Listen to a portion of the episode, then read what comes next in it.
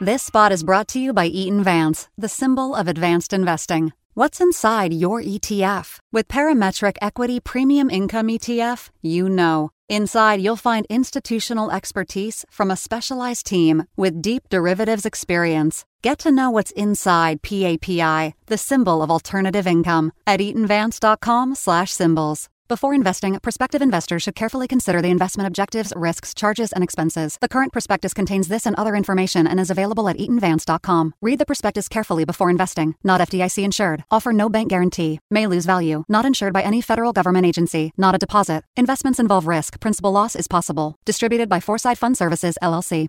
The views expressed on this podcast are those of the participants, not of Reuters News. The Biden administration and governments around the world are cracking down on mergers. Hear my chat with industry heavyweights Rob Kindler of Morgan Stanley and Scott Barshay of Paul Weiss at the Reuters Next conference. If you're listening to this podcast, you must recognize the value of asking questions. At Aramco, our questions help us engineer a better future. How can today's resources fuel our shared tomorrow? How can we deliver energy to a world that can't stop? How can we deliver one of the fuels of the future? How can we sow curiosity to harvest ingenuity? To learn more about how innovation drives us forward, visit aramco.com slash powered by how. Welcome to the exchange conversation with people of interest to business and financial professionals around the world. I'm Lauren Silva Laughlin, the Global Deals Editor of Reuters Breakingviews, which is the global financial commentary arm of Reuters News. And I'm coming to you from Manhattan, New York. For this week's episode, I sat down with Morgan Stanley's Rob Kindler and Paul Weiss's Scott Barshay for the Reuters Next conference. They both agree the deal environment has gotten much more challenging, but disagree about what that means for the market overall. Plus, hear what they think about AT&T, Shell, Twitter, and other companies in the deal stratosphere. Hello, everyone. Welcome to Reuters Next. I'm Lauren Silva Laughlin, Global Deals Editor at Reuters Breakingviews. Two great people here to talk to us a little bit about M&A. Huge year. Scott Barshay is chair of the corporate department at Paul Weiss. He recently advised General Electric on its separation into three three traded companies, among other deals in his decades long career. And Rob Kindler is with me too. He's vice chairman and global head of mergers and acquisitions and a member of the management committee at Morgan Stanley, where he joined in 2006. And Rob, my information here tells me that you've been in the business for more than 40 years. Is that right? Unfortunately, that's true. Yes. 1979.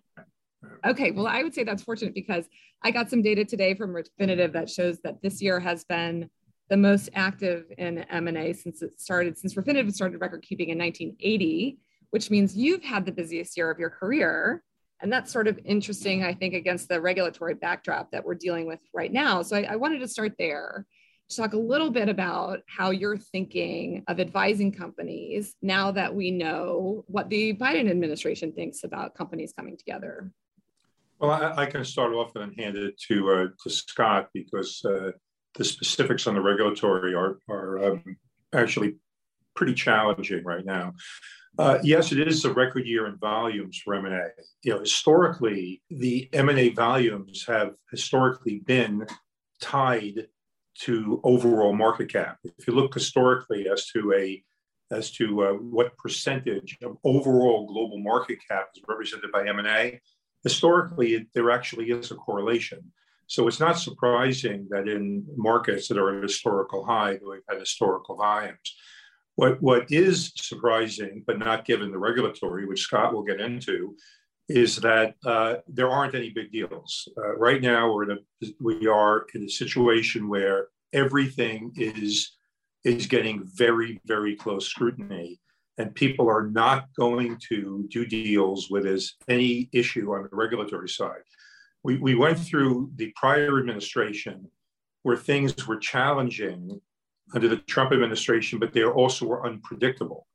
So people tried deals like T-Mobile Sprint, which wouldn't have happened under this administration, and they got and they got through.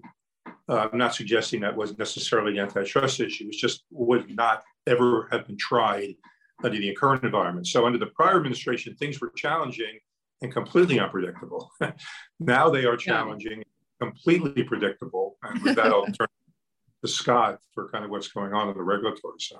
predictably difficult. I mean, I guess with you know with Khan sort of heading the FTC, but she isn't the only one. Yesterday, I think, or this week, the UK regulatory body came out and said that Facebook had to adjust, uh, divest Giphy. It's really sort of globally that this is happening, not just in US deals. Yeah, it, it is, Lauren. It, it is absolutely global. We're seeing difficulties in China. We're seeing difficulties in the EC. We're seeing difficulties now with the CMA uh, in the UK. But a lot of that was going on during the Trump administration. As Rob was saying, the real game changer now is the predictability of holdup. If there is a deal that has any arguable antitrust issue, or if there's any big deal that's strategic, not private equity, but any any big deal that's strategic that doesn't have big antitrust issues under the laws that exist today, there's a very good chance it's going to get held up. And it's going to get held up because the the FTC and potentially the DOJ are um, are enforcing laws that don't yet exist. They're enforcing laws that are their vision of what the laws ought to be, not the laws we've been dealing with, you know, since Rob was a young man in in uh, 1979. The the what we're seeing is delay out of the FTC, and we're seeing all kinds of roadblocks being put up. For example, you know, which include long periods of delay, very, very, very onerous second requests, and the potential for litigation. And then what what is, you know, I, I think a fair amount of administrative overreach.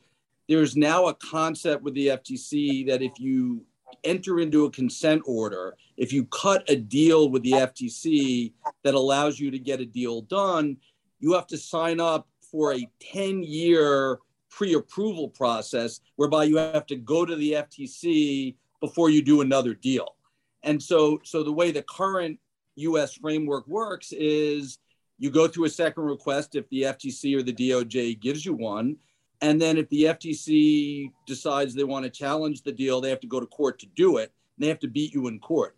Now, what they're saying is on the second deal, after you do the first deal, on the second deal, you have to go to them for approval and they can just say no.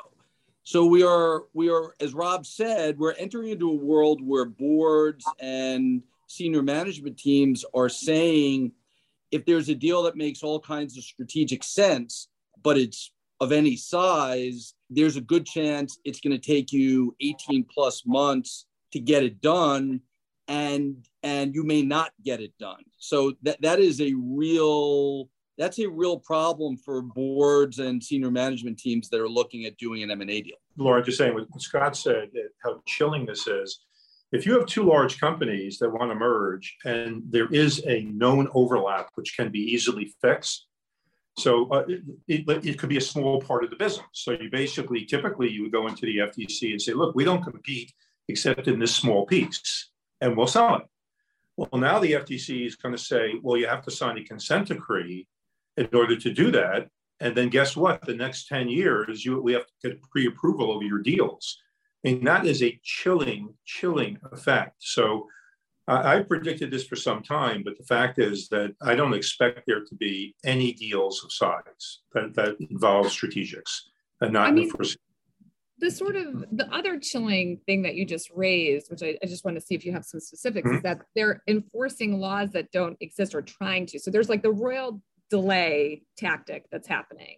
But what do you mean by that? Is it are you talking about the sort of oil and gas kind of pushback that they're getting on pricing? Like where are we seeing that specifically? Nobody really would have thought that was a major issue, but the Biden administration basically said to all of the ah. regulatory agencies, look look to where you can to hold up deals. Then with the FTC and the with the FTC in particular, what the FTC has been doing um, is essentially essentially trying to kill deals with time. All deals have a drop dead date no nobody's willing to wait forever to to see if your deal gets cleared by the regulatory agencies. So they're using various means, um, second requests, pulls and refiles, essentially to try and to try and delay deals. And then we're starting to see, again, it takes time to work through the system, but we're starting to see both on the DOJ and the FTC front, we're starting to see holdups in litigation.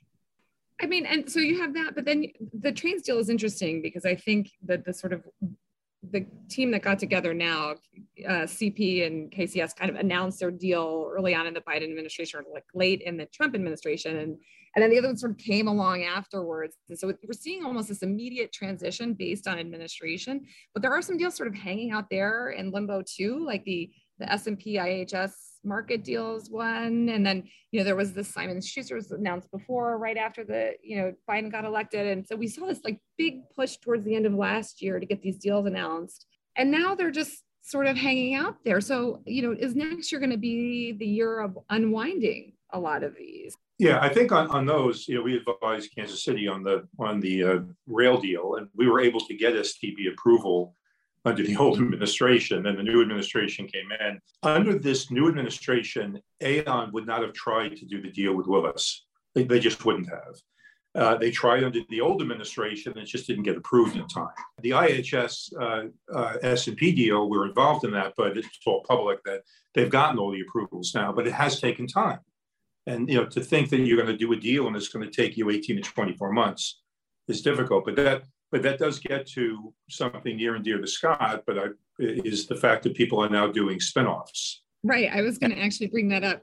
you got to make money somehow, right? so and, the, and, the sort of banker skepticism might say that you know if you can't put them together, break them apart. So we have GE, J and J, you know, really AT and T spinoff. Uh, Shell's getting pressured from activists right now. Like you know, it's it's hard on one hand to sort of make the argument of creating value by putting companies together, and then the moment the regulators sort of stop that from happening, you you create value by pulling them apart. But I, I imagine that's not it's not that simple. Well, well bank, bankers are able to do it all. I mean, in, in the same year, in the same year that we advised Time Warner Cable spinning off of Time Warner because you don't need to have content and distribution together, that very year we advised Comcast in buying NBC because, of course, it makes have content and distribution together.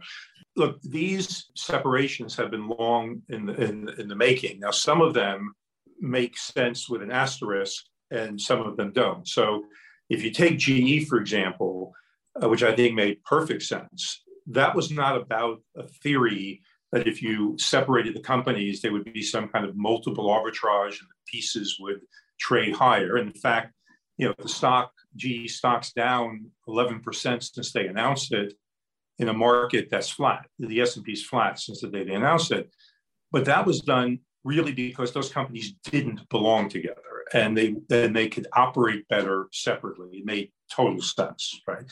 The AT&T spinoff of Time Warner, of course, made sense uh, because it makes no sense to have distribution and content together this week. uh, and by the way, it never made any sense for them. We, we were on the uh, Time Warner side, but they spun that, they spun it off. But the issue with that deal is they combined it with a deal with Discover.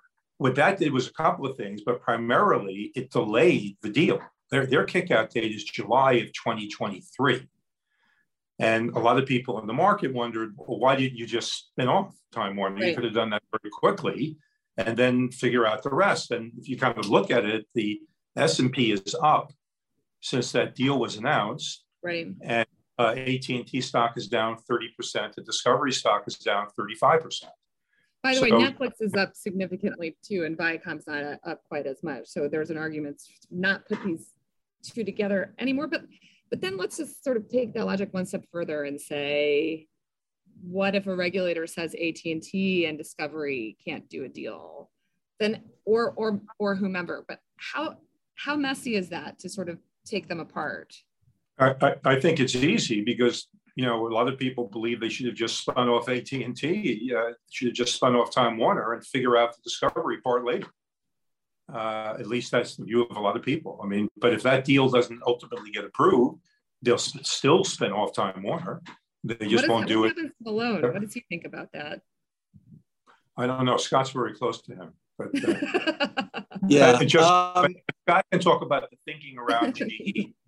Um, well, I'm not. I'm not. I'm not going to do that. Um, having represented them, I'm not going to do that. But what I what I will say is this: it's not it's not an either or. The, the companies that are doing spin-offs are not generally looking at giant M&A and the companies that are looking at giant M&A are not necessarily looking at spin-offs. I, I think what you do see and what I think is really responsible for a lot of this, you know, spin-off trend is you've got very responsible CEOs and boards who are looking to create value. That, that's basically the bottom line. So if you look at the companies that have been announcing spins, whether it's GE or or J and J or IBM or whoever it is, they're focused on value creation. As Rob says, it's not about multiple arbitrage, although sometimes that's a piece of it. It's about creating more shareholder value. And when you're looking at, at our clients who are focused on M&A, they may misstep from time to time on M&A, but they're they're looking they're looking to create value.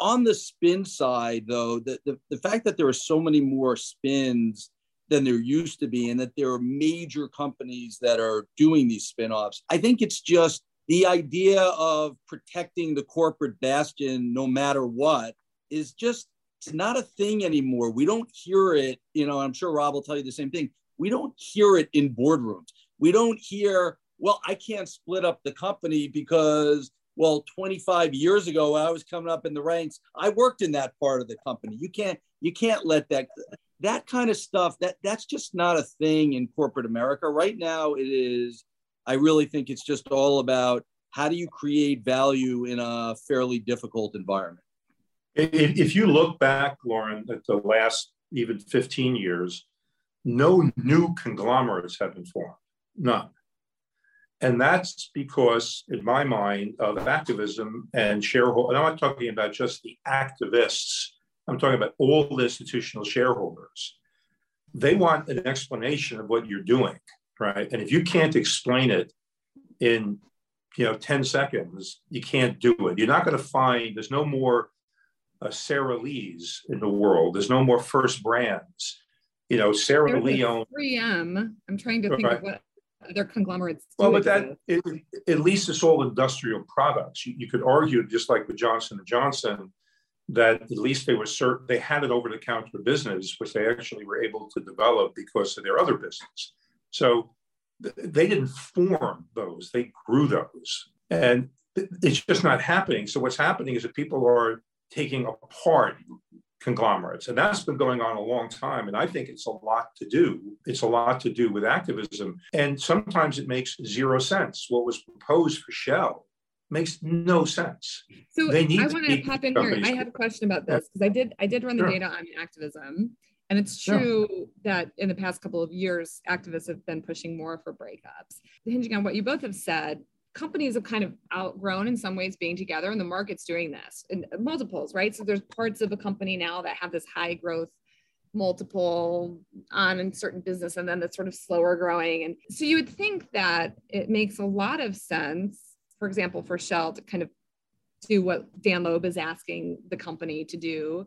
You think about a company like GM. If you looked at it just on a multiple basis, you can say, hey, they have this EV group and put it on a Tesla multiple, you know, on paper, looks like it'd be a lot more value separate. I mean, in that in that instance, you could see why they would keep the cars businesses together. You, you, you should be a banker out there pitching this, but the fact is, it actually makes it makes zero sense. Uh, it, it's what we call it's just, it's just it's math, but it's not strategy. So to say that Porsche, because they're making terrific electric cars, that Porsche should be spun off of Volkswagen. I mean, right now, uh, you know, some of these car companies like Lucid have a bigger market, forget about Tesla, have a bigger market cap than all the Volkswagen. Reality and the reason why shareholders of Shell when Loeb announced this, and by the way, he just put it in, a, in an investor letter. He didn't actually do anything activism wise. when when Loeb announced this, the market didn't react at all. It actually went down a little bit of concerns that they might actually consider it. Uh, and these large oil companies need the cash flow from legacy businesses in order to invest in green energy. And they've been doing it not for one year, they've been doing it for 50 years. Remember, the EPA was formed in 1968. It wasn't formed last week, right? Uh, so I, I, just think that that's math. It's not, it, yes, you can do the math today. Anyone who does math today on the multiples of electronic vehicle companies is going to be very disappointed five years from now. I mean, it's just they don't make a lot of sense, in my opinion. Yeah, uh, it's it's there's no doubt. You you take take cars an exa- as an example, and you have you know car companies that have both combustion engine cars and um, electric cars. The cars are the same. the The only difference is basically how they're propelled. Right? Are they propelled with one kind of engine, or are they propelled with a battery? It, it's the the amount of synergies that go into that go into creating a car that's just one's propelled one way and one's propelled another way the synergies are enormous. You split them up the dyssynergies become giant. It, it becomes more complicated when you get when you get companies where they're making products or where the or where the where the products aren't the same or the buy, buying market the consumer market is different and that's where you're seeing the the breakups occurring. That's where you're seeing the spin-offs occurring. But you know, like take an example like Honeywell. I mean, I actually defended against Honeywell a few years back when Dan Loeb said to split them up, and he was wrong. He wanted to split off aerospace from industrials, and it didn't make any sense, and they didn't do it.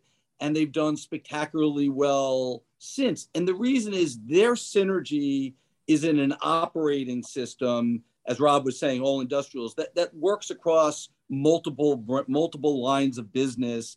And in that case, a what people may call a conglomerate really makes sense because the synergies outweigh the fit and focus concept of having smaller, more focused companies. But when you start talking about companies where, you know, where the synergies are high, the products look the same but have slight differences, and you're just looking for a market arbitrage, that is that is not long-term value creation. That's long-term value destruction. Yeah, I think it's Dow Chemical too that's split up and hasn't done so well since that happened. We've we've maybe written that two or three times. But um, on activism, the other thing that we sort of coined around here phrase is this sort of great resignation. So you know, this week obviously Jack Dorsey was in the news leaving his post at at Twitter and i'm wondering you know if that creates some m&a activity or you know maybe activism activity too you just kind of have made a you know company without a leader or with an interim leader with a new leader and this is sort of an opening for deals to get announced or certainly for activists to agitate boards and exper- more less experience with. Oh, historically, you know, if there is uh, leadership turmoil or leadership issues is absolutely an opening for activism or for M&A. I mean, you take it even small deals like Chico's when they had a management change and they didn't have a CEO and that brought in a, an unsolicited bid. And, and I do think that new CEOs can be under the gun for activism. Now, having said that, it's hard to imagine. Take Twitter, for example, and again, it's not the best example because the CEO there is, you know, obviously quite talented guy and been around a long time, but no one's buying Twitter, right? So it's not it's not going to create an M and A opportunity.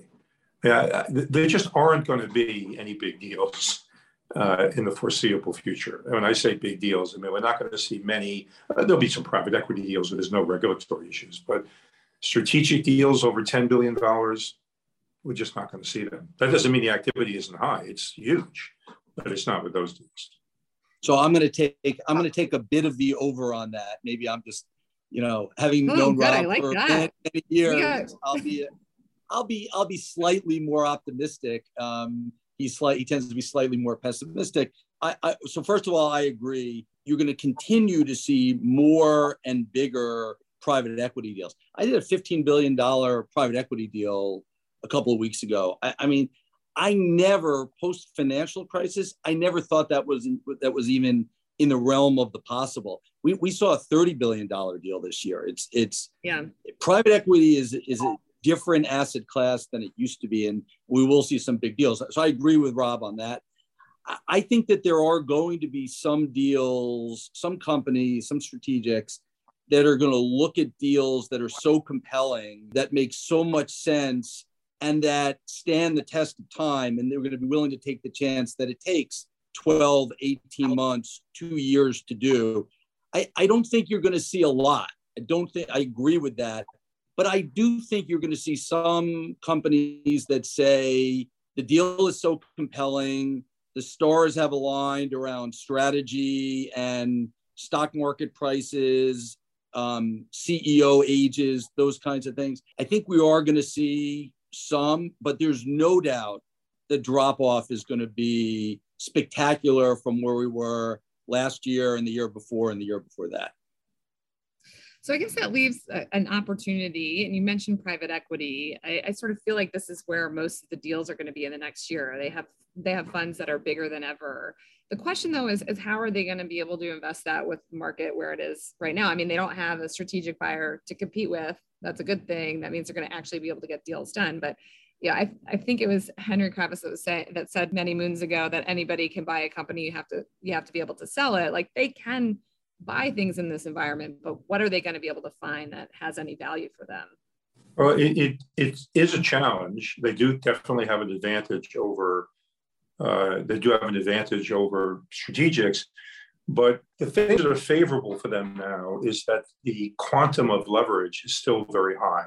But what really drives returns is whether you can leverage something at five, six, or seven times cash flow. That quantum of leverage is available, it doesn't really matter whether the interest rate is 5% or even 8% uh, on your overall returns, but it's a huge difference whether it's five times or seven times leverage.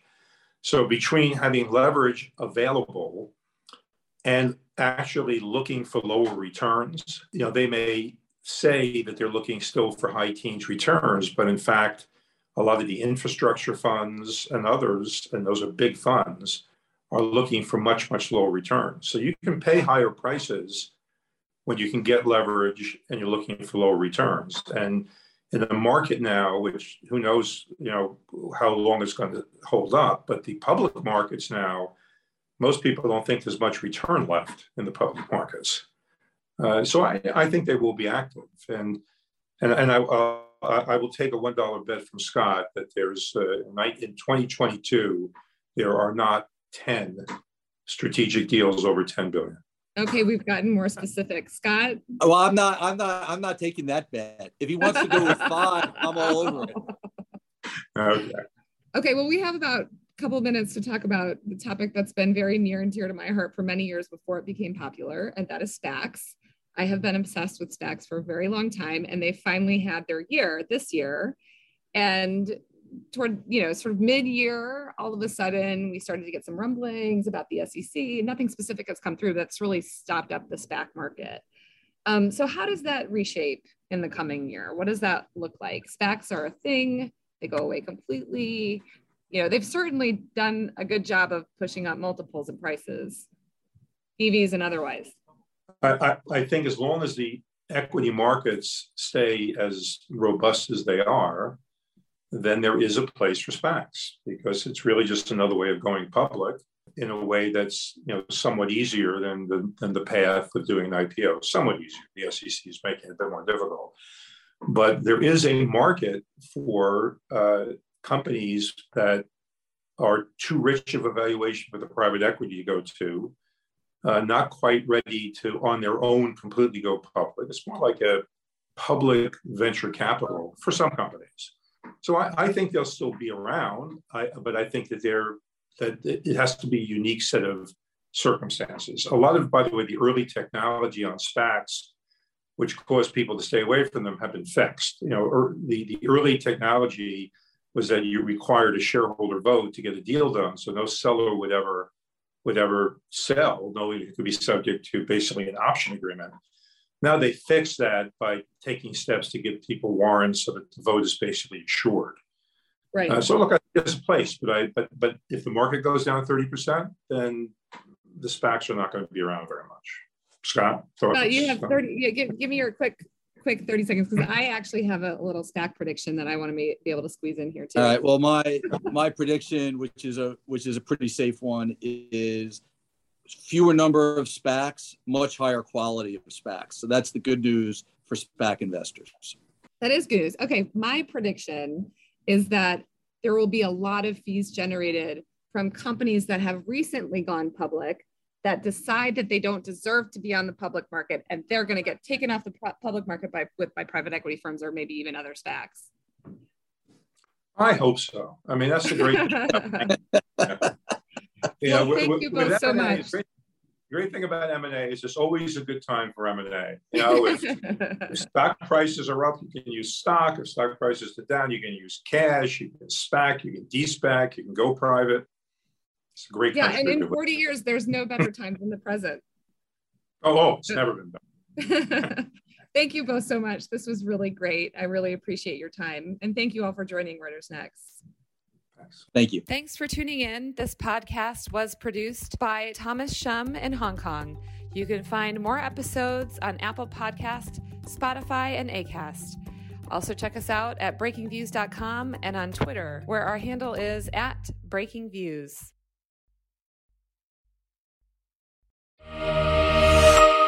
This spot is brought to you by Eaton Vance, the symbol of advanced investing. What's inside your ETF? With Eaton Vance High Yield ETF, you know. Inside, you'll find smart bond selection from a specialized team with deep fixed income expertise. Get to know what's inside EVHY, the symbol of high yield done right, at eatonvance.com/symbols. Before investing, prospective investors should carefully consider the investment objectives, risks, charges, and expenses. The current prospectus contains this and other information and is available at eatonvance.com. Read the prospectus carefully before investing. Not FDIC insured. Offer no bank guarantee. May lose value. Not insured by any federal government agency. Not a deposit. Investments involve risk. Principal loss is possible. Distributed by Foreside Fund Services, LLC.